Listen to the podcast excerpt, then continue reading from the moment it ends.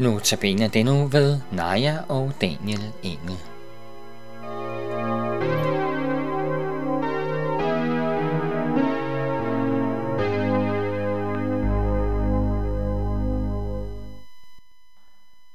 Vi hørte sangen Måne og Sol, sunget af Maiken Stenkær Kjeldgaard. I den kommende uge er det Naja og Daniel Engel, som holder notabene-andagterne. Jeg, Henning Gorte, har Naja og Daniel her i studiet, og benytter anledning til at præsentere Naja og Daniel. Velkommen, Naja, og velkommen, Daniel. Tak. Og tak, fordi I vil påtage at holde disse andagter. Hmm. Når man nu øh, skal præsentere nogle personer, så er det jo naturligt at spørge lidt om nogle arbejdsrelationer. Hmm. Naja, hvad er det, du beskæftiger dig med? Ja, jeg læser, øh, og jeg læser til psykomotorisk terapeut.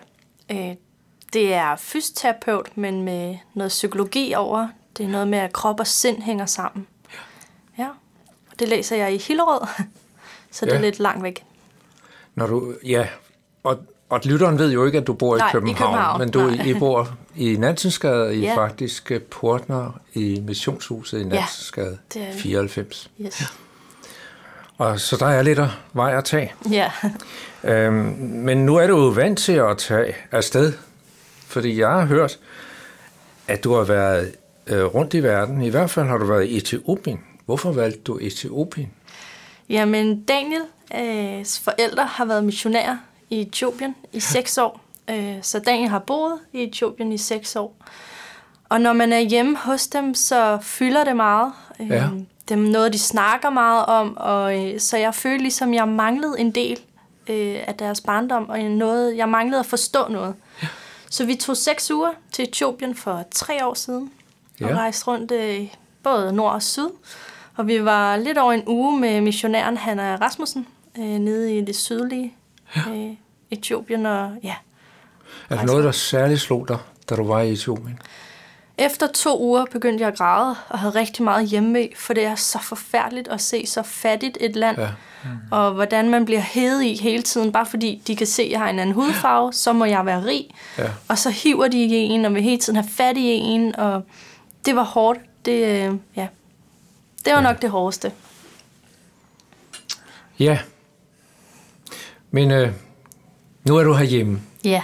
og øh, du har også den glæde at være forældre. Ja. Hvordan er det at opleve det at blive forældre? Det ændrer jo rigtig meget i ens tilværelse.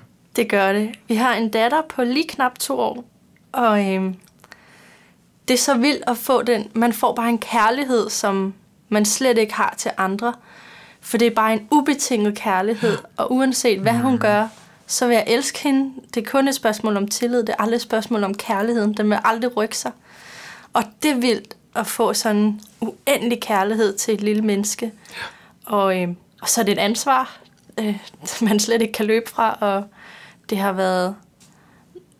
Jeg ved ikke, om det har været hårdere, end jeg havde forestillet mig, men det kræver mere, end jeg lige havde forestillet mig. Ja, Det gør det. det men, kunne jeg øh, forestille. Men den kærlighed, man har til hende, det er det hele værd. Det er dejligt at høre. Daniel, hvad er det, du beskæftiger dig med? Jamen, jeg bruger øh, meget af min tid, udover at være far og ægtemand, på at studere jura på Københavns Universitet. Og øh, udover det, så har jeg også et, øh, et lille studiejob i et lille advokatfirma. Så meget af min hverdag, den går med at læse regler og ja. involvere mig i sager og hjælpe til, hvor der lige er brug for det. Ja. Udover det, så har jeg en lille, øh, en lille frivillig rådgivning hver anden uge øh, ved en, øh, et internationalt kristent center, hvor Ja. der kommer mange dels flygtninge og andre udlændinge, der har spørgsmål om, hvordan de kan blive i Danmark. Det er sådan nogle juridiske øh, råd. Så er det så juridiske råd, ja. ja. Altså omkring, Ja. ja. hvordan de kan opholde i Danmark. Ja. Ja. Og lovgivningen, som jo er blevet strammet meget inden for det seneste par år. Ja. Så det, har, det er en af de frivillige ting, jeg laver, udover min hverdag. Jeg mener også, du beskæftiger dig lidt med noget andet frivilligt. Har du ikke arbejdet for at kan få en KFS-gruppe på jurastudiet? Det er rigtigt. Jeg har også øh, været involveret i en KFS-gruppe. Det, øh, det har været enormt godt arbejde at prøve at få et lille fællesskab op på jura, Ja. fordi det er et individuelt studie, Ja. hvor at øh, de brede albuer, de betyder meget for mange Ja. mennesker, og ja. der er et ræs om karaktererne. Så vi har prøvet at måske nogle gange være, ja, samles om at være disciple af Jesus, og have den anden vinkel, hvor vi ligesom øh, har et helt andet perspektiv på livet ja.